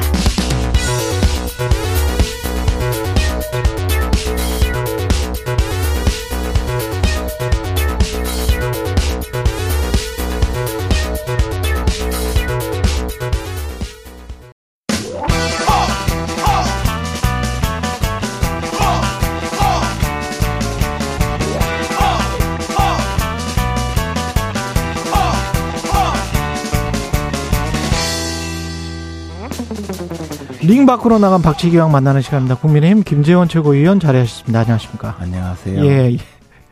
예. 예. 잘 계시죠? 예, 자기 잘 있습니다. 예, 중후한 목소리로 예 받아 주셨습니다. 예, 지금 원전 오염수 관련해서는 뭐 여러 이야기가 나오고 있는데 네. 정부 한덕수 총리는 뭐 가짜뉴스 괴담을 그만 퍼뜨려라 뭐 이런 이야기를 했고요. 어떻게 보세요? 이게 좀 국민들이 설득이 될까요? 뭐 국민들은 굉장히 좀 우려하겠죠. 아무래도 예, 예. 또 이제 이게 확대 재생산되면서 마치 대단하게 음, 큰 영향이 있는 것처럼 생각하는데 당장에 우리 과학적으로 생각해서 어뭐 우리 백번 양보해서 그 후쿠시마 원전에서 그 방류되는 오염수가 현재 인체에 해롭다고 하더라도 지금 우리나라 지금 현장에 있는 수산물하고는 아무 관계 없잖아요. 근데 벌써 이 수산물이 거래가 잘 안 되고 안 팔린단 말이죠. 소비가 예. 그리고 뭐 수산 시장에 가서 사람들이 먹지 않는다든지. 아니, 수산물은 먹어야죠. 수산물은 먹어야 되는데 아니 그러니까 제 예. 이야기는 그만큼 예, 민감하다는 거죠. 예, 제가 이 최근에 목소리가 이렇게 된 것도 예. 어저 수산물을 잘못 먹고 식중독에 걸려서 그렇게 아주 뭘 애를 드셨는데? 먹었는데 어 물론 뭐 네. 예. 좋은 회를 드셨을 텐데. 아, 근데 뭐 네. 어쨌든 그 그- 그런데 사람들이 굉장히 이런 건강 문제는 굉장히 민감하잖아요. 민감하죠. 그래서 그렇기 때문에 더더욱이 예. 어, 이제 정부에서는 이 과학적 근거 음. 또는 이게 어, 또뭐 뭐 저 태평양의 해류 까지도 전부 다 이래 해류의 흐름까지도 다뭐 어, 공개하면서 음. 이야기를 하던데 그거보다 저는 더 중요한 것이 음. 이런 국민의 불안을 잠재우기 위해서 과학적으로 안전하다 이것을 넘어서서 예. 조금 더 어 그 국민들의 마음을 안정시키는 그런 조치가 있었으면 하는 마음이에요. 제가 아까 뉴스 unboxing 시간에도 말씀을 드렸는데 네. 저는 수산물을 먹을 것 같거든요. 한국 수산물을. 아니 당연히 예, 그럼 계속 먹을 것 같은데 네. 그리고 아마 뭐 KBS의 다른 기자나 PD들도 비슷한 생각일 것 같아요. 네. 그런데 그것과 음. 어떤 그 정부가 지금 취하는 스탠스, 음. 그다음에 그 워딩들, 음. 단어들, 정치적 수사들이죠. 그게 이제 외교적 표현들 그런 것들이 우리가 뭐 찬성한 거는 아니지 않느냐. 뭐 이런 미온적인 것들 그런 것들 때문에 외신에서 음. 뭐 CNN이든 뉴욕 타임즈든 BBC든 어 이 사람들 사실상 지지해주고 승인해주고 있네. 이렇게 그것은 이제 뭐 보도가 나가버리는 것들 그런 것들이 그 국민들은 어 수산물이 문제가 아니고 좀 국가적으로 어떤 말해야 될 때 말하지 못하는 어떤 채신? 이게 체면 손상? 아니 왜 말을 못하나? 말을 그냥 하면 되지. 그리고 우리 수산물 많이 먹자. 이렇게 이야기하면 되지. 그럼 무조건 가짜 뉴스다 괴담이다. 그렇게 이야기를 하면 설득이 될까? 이런 생각이 드는 거죠. 근데 이제 예. 지금 말씀하신 여러 가지 그 어떤 어, 지금 뭐 수사 정치적 수사 또는 예. 외교적 수사 더 나가서 국가의 입장 뭐 이런 부분은 예. 그것은 이제 보기에 나름인데 예. 어 미국이나 사실은 이해 당사국이 우리보다도 어떻게 보면 미국 캐나다 일 수가 있죠. 그때 어, 사람이 지리적인 따라서. 지리적인 아니, 그러니까 위치가 있으니까 어쨌든 제 이야기는 예. 그런데 이제 그분들은 적극적으로 뭐 어, 찬성을 하고 또 국제 원자력 기구에서 과학적으로 어, 어 확인을 해주고 이런 음. 과정에서 우리가 예, 일본에 대해서 어 지금 외교적으로 또 도움을 받아야 되는 국방 정책적으로 도움을 받아야 되는 어 그런 뭐 여러 가지 상황을 종합적으로 고려해서 그 나름대로 어 방향을 어 정할 수밖에 없는 현실이 아닌가. 그러나 어 지금 말씀하신 대로 어 과학적으로 안전한데 예. 그것도 30년 40년 동안 음 방류를 해서 현실적으로 그 희석되는 양이라든가 그것이 인체라든가 또는 과학적 안전성에 전혀 유의하지 않는데 그것을 정부가 나서서 어, 만약에 막 이것을 중단하라 이렇게 했을 때 또 국민들이 느끼는 그 불안감은 더 커질 수도 있죠.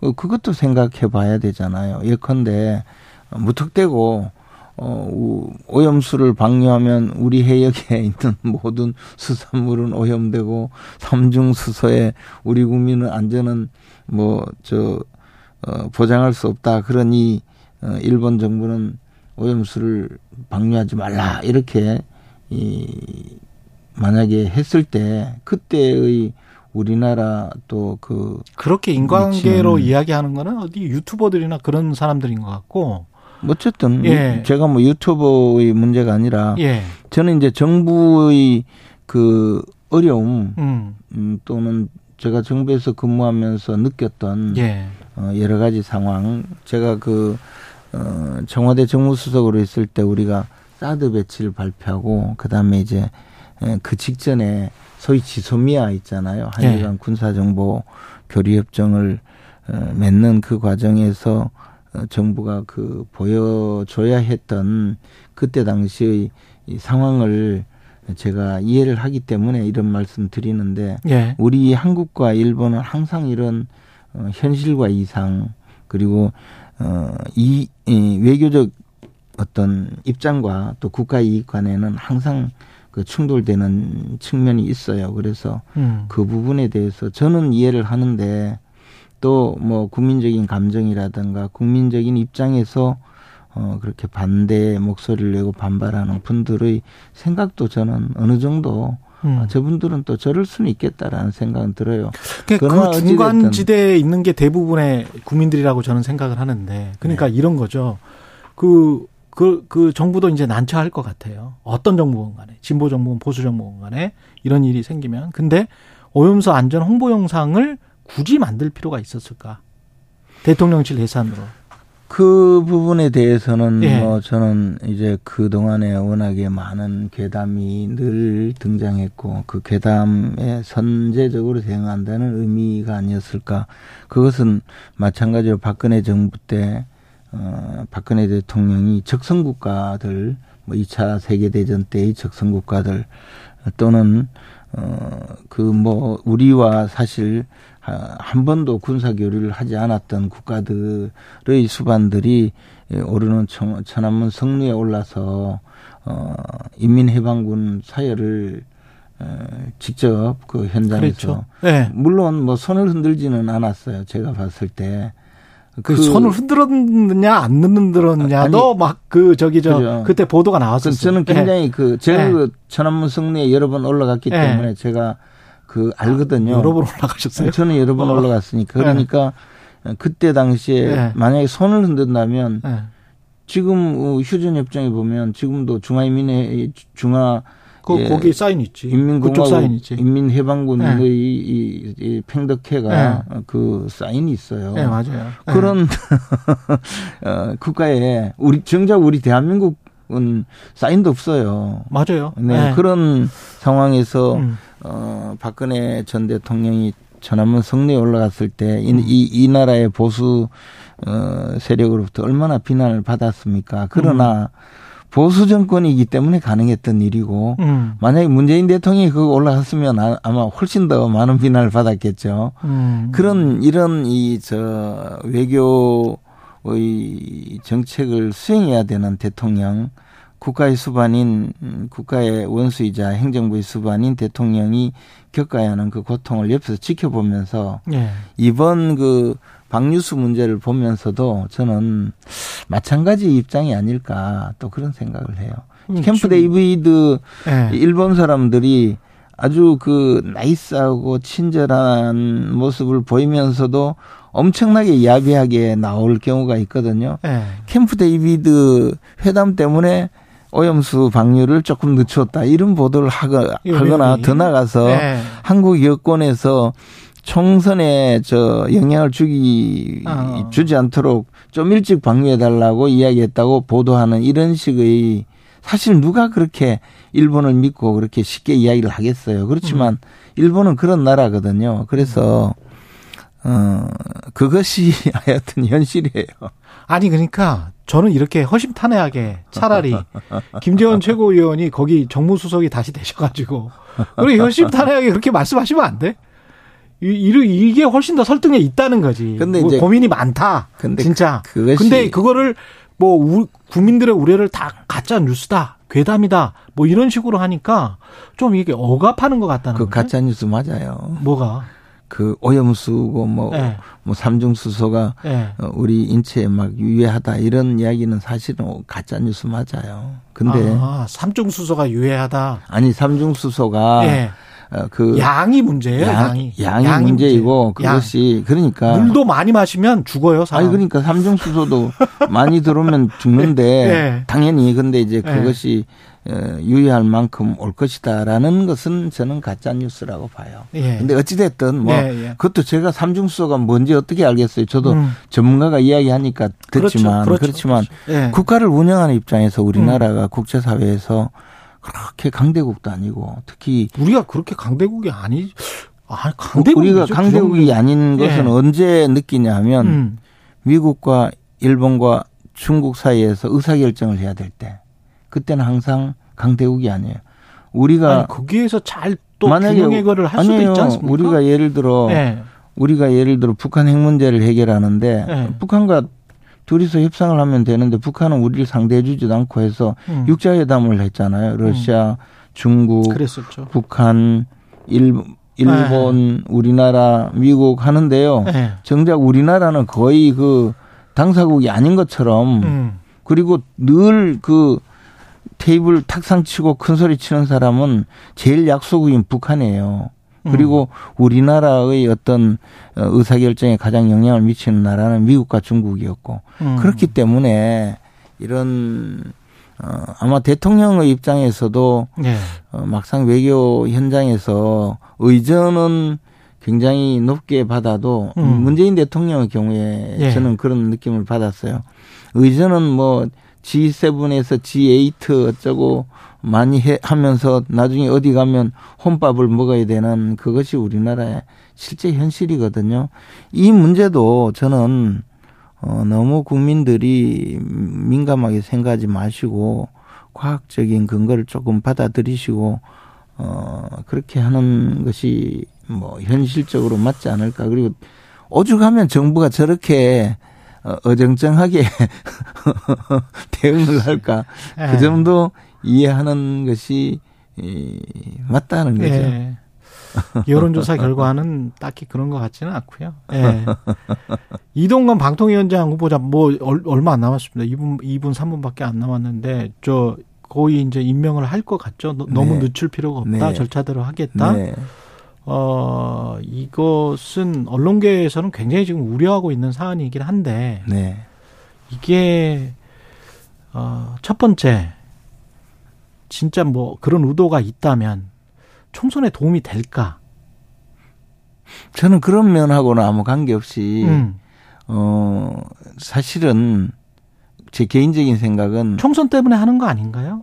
저는 뭐 그것 그것은 어떻게 될지 모르겠고 예, 어 그 정권이 교체가 되었는데 예, 어 이 저 방송통신위원회를 비롯한 이 정부 부처의 일부 중에서 방송통신위원회는 이제 정권 교체가 시작되고 있는 것 아닌가. 그러니까 그런 정권 교체가 되면 시민사회, 시민진영에 있는 그 독립적인 기구들도 다 교체가 됩니까? 어떤 어, 서구 사회가? 아니 그런 문제가 아니라 예, 음 정권 교체가 되면 사법부도 교체되잖아요. 그죠? 헌법재판소도 교체가 아니 되고 임기에 따라서 임기에 교체돼요. 따라서. 임기에 따라서 교체. 그래서 방송통신위원장도 임기가 이제 뭐 거의 어 끝나거나 이렇게 이, 해서 이게 지금 계속 반복되는 게 임기 중간에 어떻게든 나가게 하고 그걸 선거에 영향을 미치게 하려는 의도가 있는 것 같고 그 전부터 이- 나왔던 것들이 아 6개월 앞에만 총선 6개월 앞에만 뭐 어떤 작업을 다 하면 어떤 방송 장악이 되, 된다라는 그런 어떤 어 어떤 확신이 있다 그런 것들이 의혹으로 제기가 되고 근데요. 예 근데요, 저, 그, 문재인 음, 정권이 출범하고 얼마 안 돼서 음. 민주당에서 그, 이제 의원들의 연찬회를 하면서 예. 그때, 에, 그, 나눠준 문건에 보면 예. 어떻게 그 뭐, 저 방송 관련되는 뭐 이사들을 몰아내고 어떤 예. 방법으로 어 그렇게 된 것이 보도가 되었는데 실제로 또 그렇게 진행이 되었거든요. 예. 그래서 이- 그런 역사를 반복해서는 안 되지만 음. 지금 어 방송통신위원장이 이 무슨 대법원장도 아니고 정부 부처의 한 그 다만 합의제 기관이거든요. 예. 그래서 그 임기제 기관이고 합의제 기관이라는 것이지 그것이 독립된 어뭐 제5부 6부가 아니거든요. 그냥 예. 행정 강요거든요. 그래서 그 사람을 교체하는 것은 대통령의 권한이에요. 그리고 그 권한을 예. 법적인 그 절차에 시간이. 따라서 하고 음. 있는 것이죠. 네. 여기까지 듣겠습니다. 김재원 국민의힘 최고위원이었습니다. 고맙습니다. 고맙습니다.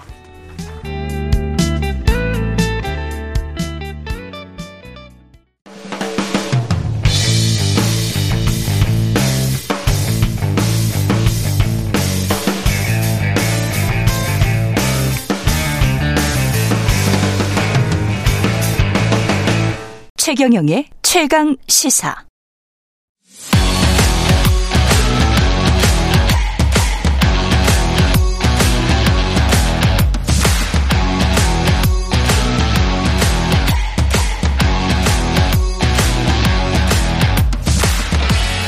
네, 매월 마지막 금요일은 민과 함께 깊이 있고 품격 있는 정치 토크 해보는 시간입니다. 정치 컨설팅 민, 민의 박성민 대표 나오셨습니다. 안녕하세요. 예, 안녕하세요. 예. 오늘은 모순에 빠진 정치인들 발언의 찐 의미, 이 굉장히 흥미로운데요. 민과 함께 깊이 있는 해석에 좀 들어가 보겠습니다. 예. 이게 다 언어행위니까 사실 정치라는 게 그죠. 그냥 언어 분석을 많이 하긴 해야 될 것 같습니다. 그, 그 컨설팅 하실 때도 그런 정성 분석을 하세요? 혹시 어떤 그런 그 언어 텍스트를 그 정량 분석이 아닌 정성 분석으로 어떤 어 정치인의 뭐 한 10년치 20년치의 발언들의 어떤 맥락들 이런 것들을 좀 분석을 하는 작업들이 있습니까? 혹시 컨설팅 회사들은? 음, 그걸 뭐 이렇게 체계적으로 다 예. 이렇게 하진 않지만 예. 어, 정치라는 게 어차피 말로 하는 거고 그렇죠. 어, 캠페인이 에, 나를 내가 나를 규정하고 내가 상대를 규정하고 네. 상대가 상대를 규정하고 상대가 나를 규정하고 그렇구나. 이런 말싸움 아닙니까? 이런 프레임 전쟁이고 그렇죠, 그렇죠. 그다음에 이슈를 다룰 때 음. 제가 꼭 지키는 원칙은 주도성의 원칙, 일관성의 원칙, 확장성의 원칙. 그러니까 주도성, 일관성, 예, 확장성. 그러니까 그 정치적 이슈는 뭐 주도하든지 반대할 경우에만 예. 의미가 있고 어 모르면 차라리 그냥 침묵하는 게 낫고 음. 제일 안 좋은 건 이제 동조하는 거 아닙니까? 그게 이제 주도성의 원칙이고 아. 일관성의 원칙은 아까 말씀하신 대로 자기가 했던 말이 네. 하고 있는 말이 과거에 했던 말하고 충돌하면 안 되잖아요. 모순 음. 나면 되면 안 되잖아요. 그렇죠. 이제 이제 그 지점은 다 살피죠. 그거는 네. 이제 어, 우리에 대해서 살피지만 상대에 대해서 상대 또 당연히 살피지 않겠습니까? 살피겠지. 예. 그리고 이제 그 확장성의 원칙은 이렇게 하는 것이 우리가 네. 이런 메시지를 내고 이렇게 대응하는 것이 결국 정치라는 거는 표를 더 얻기 위한 거니까. 그렇지, 그렇지. 예. 확장성이 도움되느냐. 예. 그러니까 이건 주도성의 원칙이 뜻도 맞고 음. 일관성의 원칙도 맞지만 음. 어, 확장성을 억 제어한다 이러면 하면 안 되는 거 아닙니까? 이제 그런 그렇죠. 거를 볼 때 캠페인 할 때는 보지만 음. 모든 정치인, 모든 정당 음. 이거를 뭐 그냥 10년, 20년에 무슨 말 했는지를 그 이제 통상 우리가 그 메시지 박스라고 얘기를 하는데 그 예. 이슈에 대해서 어 어느 정당은 어느 정당의 누구는 또 뭐 정부는 이걸 어떻게 말했다. 그리고 우리는 거기에 대해서 뭐라고 말했다. 이걸 다 정리는 하는데 재밌다. 예, 그걸 뭐 어, 캠페인 할 때 그거 하는 거지 아. 일상적으로 다 하고 있지는 않죠. 재밌네요. 예, 역시 저 체계적입니다. 오염수 관련해서는 정부가 그 찬성은 아니다. 찬성은 아니다. 이 이야기를 지금 몇 번째 하잖아요. 이 수사는 설득력이 있습니까? 근데 이제 예. 그 정치도 그렇고 예. 정- 특히 정치가 그렇죠. 그 사실의 게임이 아니라 인식의 게임이거든요. 지난번에도 예. 말씀하셨죠. 근데 그 예. 이미 이제 그 정부가 예. 일본의 오염수 방류에 대해서 적어도 뭐 환영한 건 아니지만 뭐 음. 이 찬성은 아니다라는 뜻은 그런 뜻일 거예요. 환영하는 건 아니다. 음. 예, 그런데 안 했으면 좋겠는데 음. 하게 되니까 우리도 뭐그그 불가피함을 뭐 이해하고 있다. 음. 뭐 이런 정도로 얘기하고 싶었을 것 같은데 예. 에, 이거는 뭐 일반 국민들은 네. 그 윤석열 정부가 일본 그 국제기구도 IAEA도 뭐 위해하지 않다고 다 발표를 했고 음. 하니까 에, 그렇다면 뭐 어, 방류에 뭐 동의한다. 음. 그 그것을 표현은 뭐라고 그랬는지 모르지만 음. 에, 찬성한 것으로 받아들이고 있죠. 예, 그렇기 그렇죠. 때문에 예, 각국의 언론들도 그렇게 지금 받아들이고 있죠. 예, 그렇게 받아들이고 있는 거죠. 그러니까 예. 명백하게 우리는 뭐, 뭐 중국처럼 반대한다거나 뭐 이렇게 한 그렇죠. 거는 아니니까. 아니니까. 예. 그래서 예, 주도하거나 반대하는 게 좋은데 그런 거 아니면 아예 그냥 예, 치, 아까 말한 침묵하는 게 제일 낫죠. 근데 그 차라리. 지금 가장 이 메시지가 예. 이슈 관리에서 실패하고 있는 건 제일 나쁜 게 뭐냐면 동조하는 거거든요. 그러니까 이거는 그렇지. IAEA나 일본이 져야 될 부담을 이제 우리가 이제 지는 건데 그건 지난번에 우리가 시찰 주도 아까 주도성의 원칙이 어긋나. 예, 그러니까 주도하거나 반대하거나 차라리 그 가만히 있거나 하면 되는데 음. 조금 이제 동조한 그래서 지난번에도 시찰단 한번 보냈지 않습니까? 예. 그러니까 시찰단 보낼 때도 제가 이 방송에서도 그랬는데 예. 저는 저한테 물어봤으면 저는 굳이 갈 필요가 없을 것 같다. 음. 왜냐하면 갔다 오면 그렇지. 지금 뭐 그 단장께서 그 갔다 왔는데 지금 조용하잖아요. 예. 근데 원래 갔다 오면 이제 세 가지 중에 하나일 거 아닙니까? 가서 보니까 심각한 좀 우려할 만한 문제가 있다. 이러면 모처럼 한일이 외교적으로 해빙기인데 어. 그걸 또 걷어차는 꼴이 되는 거고 두 번째 예. 아이 가서 보니까 전혀 문제가 없더라. 라고 뭐 이- 말할 수는 없고. 그렇게 말을 하면 예. 그 후쿠시마산 그 수산물 수입을 수입 왜그 왜- 막냐 뭐 이런 얘기도 나올 수 있고 그렇죠. 뭐 여러 가지 네. 그런 게 있죠. 가서 보니까 우리가 사실 실효 채취를 못했다 그렇게 얘기하면 아 그럼 왜 가냐 이렇게 될 거기 때문에 예. 에, 굳이 그렇게까지 할 수- 필요는 없었다. 왜냐하면 그러네. 우리 음. 같은 사람은 네. 그 각적 지식이 없잖아요. 그러니까 네. 코로나가 와서 어. 백신을 맞아야 된다. 그건 맞는 겁니다. 그래서 저 다 맞잖아요. 그리고 이제 그, 맞았지. 예. 그것과 관련해서도 많은 전문가들 중에는 부작용 아, 우려. 부작용으로도 우려. 얘기를 하고 막 그렇게 하죠. 그랬었죠. 그렇지만 이건 뭐 한국의 대통령이나 미국의 대통령 다 맞는 거니까 그렇죠. 같은 걸 맞고 있겠지 믿고 맞는 거죠. 예, 그 부작용은 뭐 예. 우리가 모르지만 그러니까 지금도 저는 과학자들의 이 말을 다 믿어요. 그러니까 어. 뭐 뭐 해류가 어떻게 흘러서 네. 몇 년에 도착할 거고 삼중수소의 농도가 어떻고 그렇죠. 실제로 네. 그렇더라도 우리가 일상에서 보면 네. 그보다 훨씬 유해한 걸 우리가 많이 먹, 음. 먹지 않습니까? 음. 아직도 담배 피는 분 있는 음. 거고 다 그런 거니까 그런 거를 다 밀어볼 때 음. 이것은 그렇게 할 건 아니다. 다만 음. 이게 이제 흔히 볼 수 있는 일은 아니잖아요. 수십 년에 걸쳐서 그렇죠. 내보낸다는 거예요. 처음이죠. 그 알프스라고. 하는 네. 그 다액중 제거 실 설비를 통해서 내보내는 것인데 네. 에, 그 그것이 다 FM대로 매뉴얼대로 된다면 음. 문제가 없다는 거 요 가로 안에 들어 있는 거 아닙니까? 그렇죠.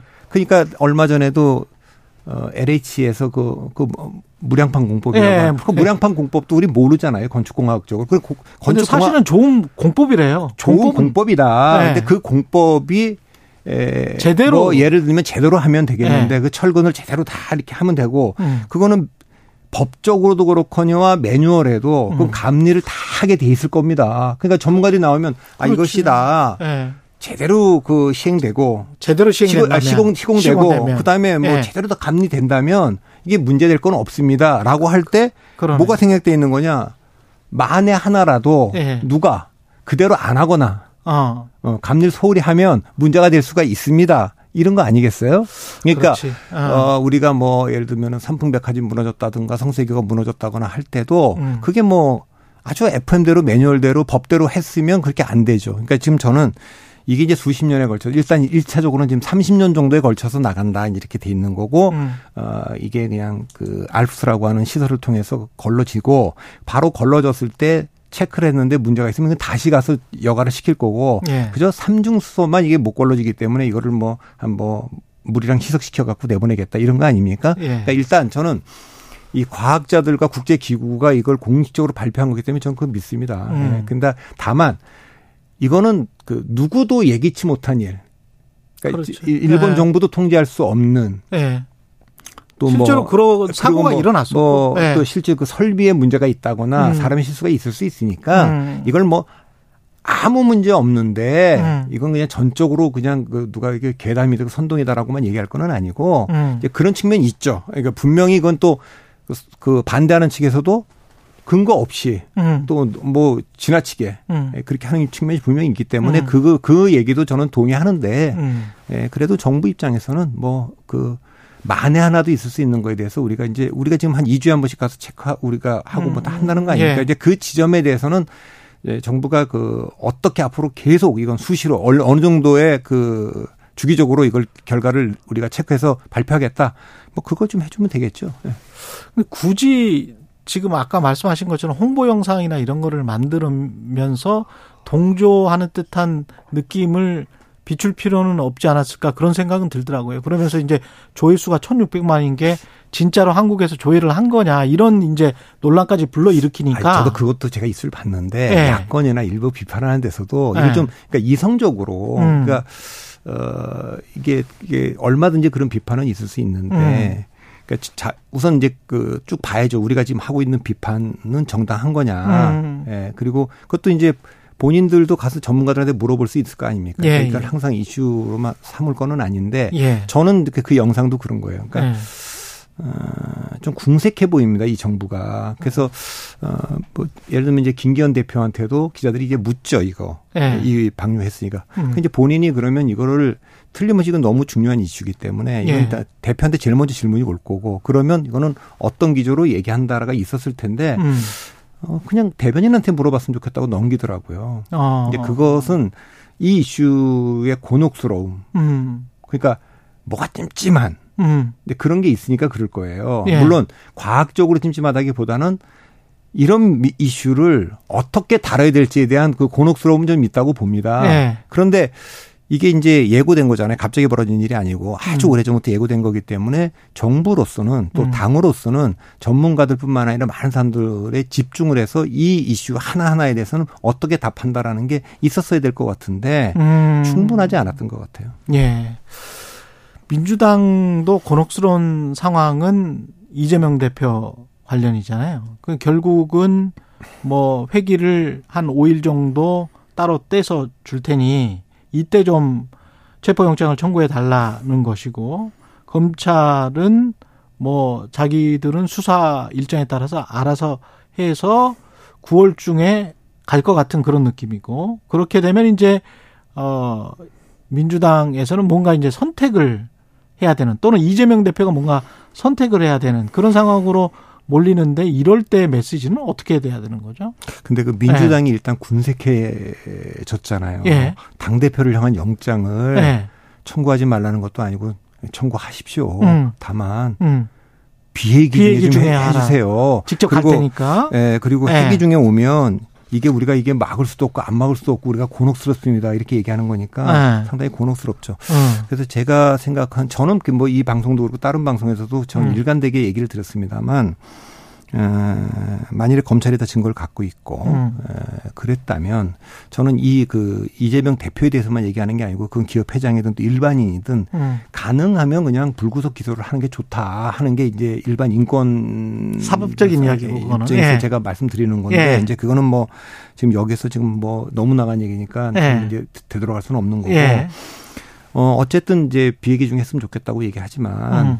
예, 재판이 좀 지연됐지 않습니까? 예. 예. 그건 뭐 그 사실은 그 쌍방울 대북 송금 의혹과 관련해서 어. 어 김성태 전 쌍방울 회장과 이하영 전 부지사의 진술이 매우 중요했거든요. 어. 이재명 대표가 어디까지 알고 있었느냐, 보고했느냐, 안 했느냐. 예. 이래야지만 참고인에서 피의자로 전환할 수 있는 거 아닙니까? 예. 근데 그 재판이 어쨌든 여러 번 지연되면서 사실은 이제 그게 좀 일찍 됐다면 음. 이재명 대표에 대한 소환 조사도 좀 빨랐을 거고 그렇다면 뭐 어떻게 될지 모르겠는데 8월 중 그래서 그때 영장 청구 얘기도 있었지 않습니까? 예. 근데 지금은 어 화요일 날인가 피의자 전환했다고 얘기하고 소환 통보했다고 얘기하는 거니까 그 상황에서 그 검찰은 어쨌든 지금 조율하고 있다는 거니까 음. 다음 주 빨라도 다음 주에 이제 나올 거 아닙니까? 그 조사를 하고 난 뒤에 영장 청구니까 음. 민주당이 원하는 대로 지금 비회기 중에 영장을 청구할 가능성보다는 음. 9월에 가서 어 정기 국회 중에 청구될 가능성이 예. 현실적으로는 더 있다 이렇게 보입니다. 예. 그랬을 때 민주당은 어떻게 반응해야 됩니까? 또는 이재명 대표는 9월 달에 청구된다. 이게 뭐 당내에서 네. 그, 그 비계 중에 왔으면 좋겠지만 네. 이것은 이미 불체포 특권 포기 선언을 당 대표가 했고 그다음에 그 혁신위도 네. 불체포 특권 포기 선언과 체포 동의안 가결 당론 요구를 했지 않습니까? 네. 그 31명의 국회의원들은 이미 포기 선언을 했고 음. 그렇기 때문에 그때보다는 좀 부담이 덜할 거예요. 음. 그러니까 이거는 예, 뭐 검찰이 정치를 하기 위해서 이렇게 영장을 보내왔는데 음. 우리 당론은 이렇기 때문에 음. 당당하게 하자. 예, 그래서 그 가결이 될 가능성이 저는 높다고 보죠. 예. 변수는 이제 이제 그 영장 실질 심사에서 판사가 예. 영장을 발부할 거냐 기각할 그거는 거냐 잘 모르겠고 그러면 모르겠습니다. 이재명 대표가 자 가결이 되건 안 되건 간에 그 전에 일부 당 의원들이 어 요구하는 것처럼 어 가결을 시켜 주십시오. 제가 당당하게 나가겠습니다. 그렇게 이야기하는 게 대중의 인식에 좋습니까? 안 좋습니까? 그 가결을 시켜달라고 그러니까 그건 이제 정책 판단인데 예. 어차피 본인이 불체포 특권 포기 선언도 했고 음. 이게 이제 그 가결될 가능성이 크다면 음. 넘어왔을 때 아, 저는 계속 말씀드렸지만 이제 불체포 특권 포기하고 비얘기 중에 왔다면 제가 영장실질심사에 가서 받겠다고 이미 여러 차례 공언도 했는데 음. 예, 검찰이 정치를 하기 위해서 지금 회기 중에 이걸 던졌다. 음. 그리고 우리 당의 분열을 막기 위해서 음. 그냥 다 가결을 그냥 해달라. 제가 영장실질심사에 가서 먼저 말 말해버리는 게 낫다. 예, 예, 그렇게 하는 게 낫고 또뭐 예. 법원 판사한테도 어필할 때 음. 우리 당이 이 문제에 관련해서 해피하려고 방탄하려고 하는 거는 아니다. 나는 심지어 나는 이런 말까지 했다. 예, 그 검찰 그, 그 전에 그래서 그 국회에서 연설할 때 그랬지 않습니까? 예. 검찰이 부르면 10번이고 100번이고 나가겠다. 음. 그리고 법원에서 영장실심사 부르면 나가서 받겠다. 부채부 듣고 음. 포기하고 이제 그렇게 했으니까 그 연장선상에서 아까 이제 오늘 주제가 모순된 말이니까 예. 일관성을 유지하기 위해서는 이제 그렇게 아. 하는 것이 뭐 도움되고 안 되고를 떠나서 일관성을 유지하는 거죠. 예. 그 민주당 국민의힘 이야기도 해야 되는데 그 민주당 같은 경우에 요거 한 가지만 마지막으로 여쭤볼게요. 표결 이후에 물론 가부간에 이제 그 판사에 따라서 법원의 결정에 따라서 크게 이제 요동칠 거 아니에요. 구속이냐 불구속이냐에 따라서 어떻게 보세요?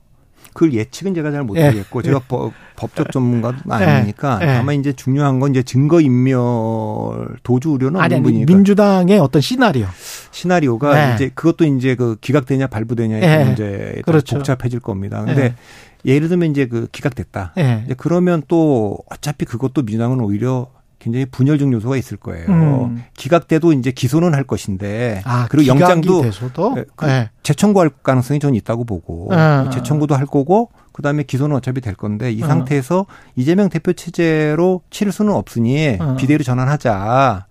기각돼도 그런 얘기 나올 거예요. 근데 그 친명 일부에서는 아 이게 기각된 거는 이것이 에, 사실 그 재판에서 무죄 받은 건 아닌데도 불구하고 네. 기각된 것 자체를 아, 좀 정치적 승리로 보고 네. 또 이재명 대표 체 중심으로 더 뭉쳐서 가야 된다고 얘기하면 저는 민주당이 상당히 그 분열을 갈 가능성이 있고 어. 만일에 이제 영장이 청구가 됐다. 네. 발부가 됐다. 그러면 당대표가 지금 거리된 상태 아닙니까? 그럼 어. 당에서는 당연히 박강원 원내대표로 권한 대행 체제로 가야 된다 이렇게 얘기를 할 거고 어. 일부는 대표가 구속됐어도 당대표직이 내려놓으면 안 된다 이럴 거 아닙니까? 그래서 거- 그렇게 되면 이게 이제 강대강으로 부딪히면 이제 그 충돌 나면서 당이 분열할 가능성이 있지만 어.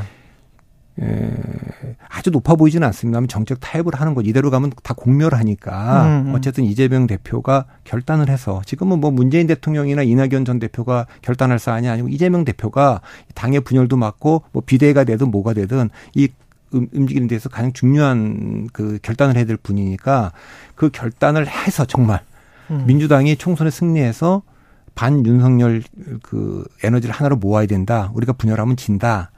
정치인들도 분열하면 안 되고 우리 지층들도 분열하면 안 된다. 이런 결단을 이뤄낼 수 있느냐 없느냐 이게 이제 관전 포인트죠. 굉장히 어려운 숙제입니다 이게. 음. 예. 그래서 지금 예측은 제가 못 하겠고 예. 다만 그렇게 연착륙을 해서 예. 이재명 없는 민주당의 비대위가 만들어진다면 음. 지금까지 민주당을 향했던 비판적 목소리가 음. 어 지금 야 야당과 제1야당 대표를 이렇게까지 하느냐 어. 이러면서 그 민심이 에, 이 정부를 향해서 음. 국민의 국민의 힘을 향해서 역풍이 불 가능성도 있기 때문에 음. 이것은 이제 그 민주당이 이제 먼저 결단해야 될 텐데 예측은 못 하겠습니다. 예. 국민의힘 같은 경우는 이준석, 유승민 뭐 이런 이현주 어떤 배에 구멍을 내 침몰시키는 승객은 승선 못한다라는 이철규 사무총장의 발언이 어 어떤 누군가를 향, 향하고 있는 것 같은 느낌이 들잖아요.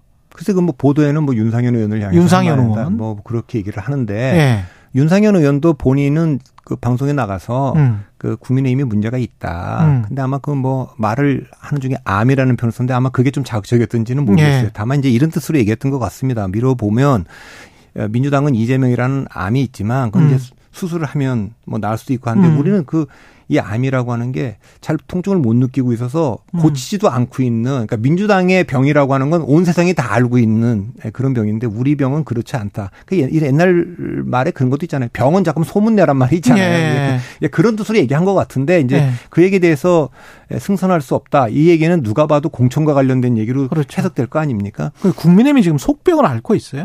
어, 저는 그렇다고 봅니다. 예. 어떤 속병 그 비슷한 분열 상황입니까? 어, 그거는 이제 일단 수도권 위기론이라고 얘기하는 게 예. 지금 보면 지난 총선에서 2020년에 민주당이 103석을 했지 않습니까? 그랬죠. 그때 국민의힘이 16석, 무소속 윤상현까지 합쳐봐야 17석인데 이런 역사적 대패가 없어요. 음. 그리고 민주당은 지도부가 전원 다 지금 그 선출직 지도부가 수도권입니다. 예. 그러니까 반면에 국민의힘은 대개 영남 강원권 지방에 다 있지 않습니까? 그러네요. 이제 그것은 어, 이미 민주당이 이제 더 이상 호남당이거나 뭐 PK당이 아니고 수도권 정당이라는 거고 그것 자신감이 있기 때문에 지도부를 뽑을 때도 호남을 배려하거나 뭐 영남을 배려하거나 충청을 배려하거나 이렇게 안 하고 수도권 승부를 보고 있는 거 아닙니까? 그러네.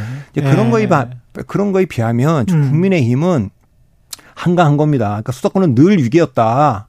그렇게 얘기를 하고 수도권이 그렇게 많은데 아니, 수도권의 선거가 두번 이겼어요. 서울에서 이제 그 보수정당이 이긴 게 96년도 하고 2008년인데 예. 그게 다 상대당 때문에 그런 거거든요. 상대당이 첫 번째는 새정치 국민회의와 민주당으로 분열됐을 때 어부지 1위로 이제 신한당이 승리한 게 1996년 96년. 선거고 이번에도 그럴 가능성이 있죠. 음. 지금 민주당 상황에 따라서는 분열할 가능성이 있고 예. 2008년도에는 상층부가 분열하지는 않았는데 통합민주당으로 어. 유권자들이 에, 지지자들이 투표장에 안 나와서 겨우 46%의 투표율. 음. 2004년도보다 14%나 투표율이 떨어지면서 이 그랬구나. 한나라당 승리를 안겼으니까 예. 그 가능성도 또 있어요. 음. 이제 그렇게 되면 국민의힘이 좋겠지만 그런 거를 다 알고 있기 때문에 민주당도 이기기 위해서 어 아까 말한 정책 대타협을 네. 통해서 비대위로 전환하면 네. 그러면 어떻게 할 거냐라고 할 때 지금 지도부 인식은 수도권은 늘 이, 어려웠고 어렵고 이게 없고 그러니까 일각에서 그런 얘기가 나오고 야 이분들 말하는 거 보니까 지난번에 17석 했는데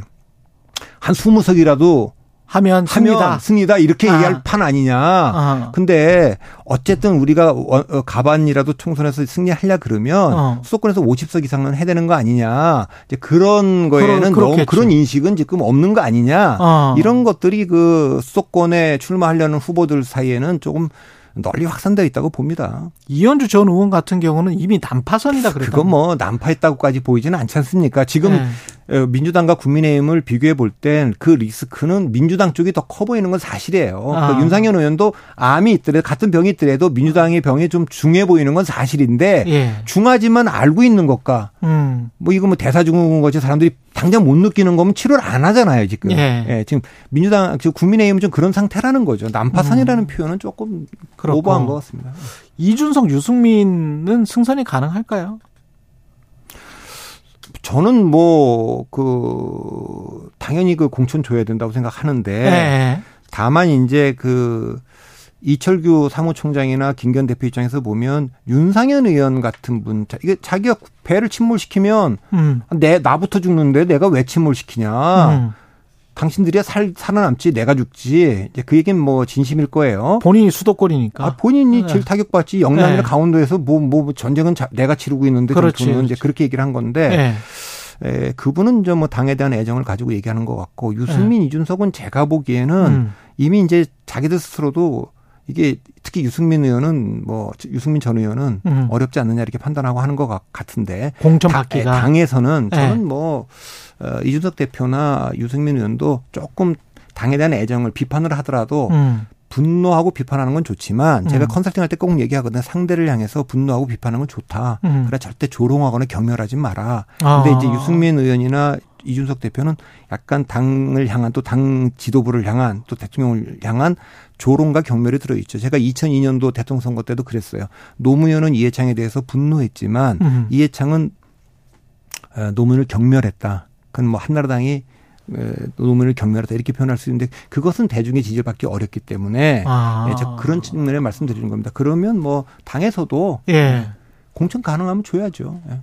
그러니까 전 대표를 그렇게 폄훼하는 것도 옳지 않지만 전 음. 대표가 자기가 당 대표했던 당을 조롱하는 것도 옳지 않으니까 음. 양쪽 다 조금 자제하는 게 좋죠. 예, 분노에는 동의할 사람들이 있지만 조롱에는 조롱과 경멸에는 등을 돌리죠. 예. 사람들이 예, 예. 등을 아 조금 그러네요. 최근엔 지나치다 이런 느낌도 저도 저도 그 제3자 입장에서 저도 받고 있기 때문에 예. 당에서 당원들 그런 거 안 느끼겠습니까? 근데 이준석 대표가 뭐 유혈 입성이 가능하다. 자기 자기 쫓아내고 이제 다시 대표가 김기현 대표가 됐는데 유혈 입성을 해서 반란군들 을 진압하겠다. 이거는 어떤 허풍입니까? 어떻게 보세요? 왜 그런 얘기 했는지 제가 뭐 얘기하고 나니까 네. 가능하지도 않고 가능하지도 가능하다고 않고. 해도 그건 뭐 좋지도 않은 일이고 음. 되지도 않을 일이기 때문에 음. 조금 그런 얘기 들을 땐 좀다아좀 너무 나갔다 음. 네, 그런 표현이고 그런 얘기는 안 해야죠. 그러니까 예. 그거는 어뭐 정치인이면 예. 그런 식의 표현은 안 써야죠. 아. 유혈입성이라는 말은 그 섬뜩하지 않습니까? 음. 강서구청장 보궐선거가 어떤 영향, 그, 특히 김대, 김태호 전 구청장이 이제 출사표를 냈는데, 국민의힘은 어떤 선택을 해야 될까요, 이게? 그래서 일단 대통령이 이제 네. 공익 제보자 공익 제보자고 이 문재인 정부 때 조국 민정수석에 대한 문제 제기를 했던 분이니까 전 사면할 그 국민의힘 입장에는 윤석열 대통령 입장에서 사면할 수 있다고 좀 봅니다. 그리고 뭐 본인은 뭐 거기 다시 나가고 싶은 의- 의사를 뭐 의지를 또 표명할 수도 있다고 봅니다. 예.